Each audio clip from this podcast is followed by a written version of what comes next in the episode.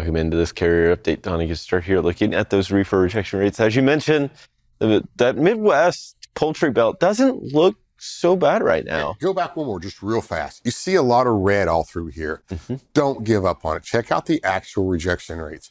We step forward and we see these are still some of the highest uh, rejection rates in the country for reefer in this area. So look at both these maps, just like we do every day, and go through and, and check it out because, you know, do you want to run all the way out to Idaho for some of these chase the lanes out there? If you're a team, maybe looking for those long miles. If you're a solo, maybe not. You know, you got to watch out. I 80 still has plenty of high winds that can damage your truck or cause accidents. Uh, but, you know, you can still make just as much money rate per mile running within the Midwest or between the Midwest and maybe even the Southeast. And we'll look at some of those lanes. Uh, we're going to look at lanes out of Joliet today. But uh, keep in mind, these are still some of the strongest regions right here, even though rates are showing red on the week over week changes, which means some of your lower tier carriers might be rejecting this freight and some of the in the waterfall process, maybe carrier number two or number three or number four are accepting these freights, which means it's still being running by contract, but it's also, it means that rates are still going up as you go through these tiers. Yeah, because I mean, if you're say two, three on the routing guide and it's falling to you, well, if you're one on a route, somebody else's routing guide, it means you're probably rejecting that and that's falling through. So it's like this, it's not just having it one place. It's like a knock on effect that eventually yeah. and, does hit the spot and it market. shows a bit higher rejection rates, even though it is red. But right now, we've seen that rates have kind of picked back up to almost 9%. Yep. That's four and a half. That's loads from four and a half days ago, and it's rolling into right now. So everything, these rejection rates are from late last week and still today on Monday or yesterday, Sunday.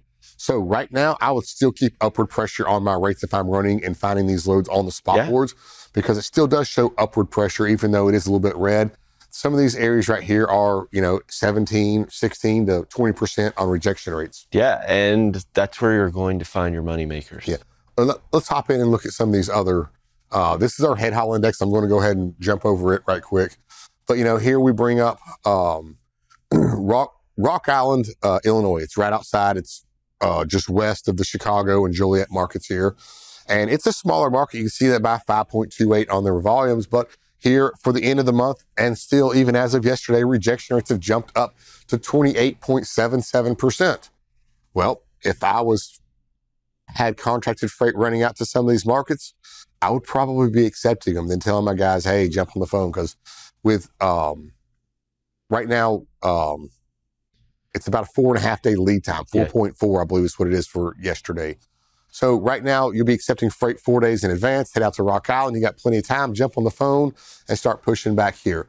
Joliet, Illinois, uh, it is a larger market, 5.53, uh, 0.43 on the volume. So a lot bigger than Rock Island. It's one of the biggest reefer markets here, but rejection rates, they have picked up about a percentage point here and there at 6.37%. But you see the upward pressure from the end of the month into the quarter. It's bleeding over into October a little bit. So again, October 1st, sec, or October 1st, yesterday, second, third, fourth, fifth. Keep upward pressure on these rates right now in every market. Yeah, because until they get all this fixed. Even though this is below like the national average, it's that upward. Don't always just look at the value. Look at the direction it's heading to. Yeah. Like that's a that can be as important or as telling as the actual number it, you've got to put them both into context, right? Yeah. A 4% rejection rate when we were at three is a big difference. A 6% rejection rate when it was below five is a big difference. And it's moving higher. That's the key. And a lot of people miss freight this weekend for that end of the month in the quarter. They're trying yeah. to fix it today and tomorrow. So it could be real volatile out there right now in spot market yep. pricing. So keep those rates elevated right now. To like I say, look at the directions. Everybody's kind of pushing up right now. They're still up. Take advantage of that and it might sell down by the end of the week. Absolutely. Well, Donny, thank you so much for this update. We'll be sure to check in with you one more time before the end of the show. Right now, we'll hand it back over to Kaylee and Bill.